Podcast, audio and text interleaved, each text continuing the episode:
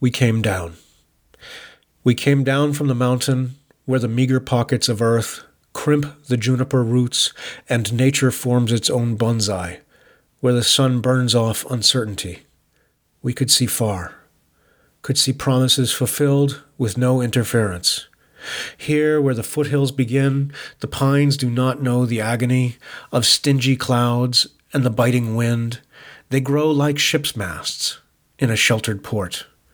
Ahead, yet another curve, where either bank of the road comes together in a vanishing point, where we must enter shadow. I wonder if you still know the way.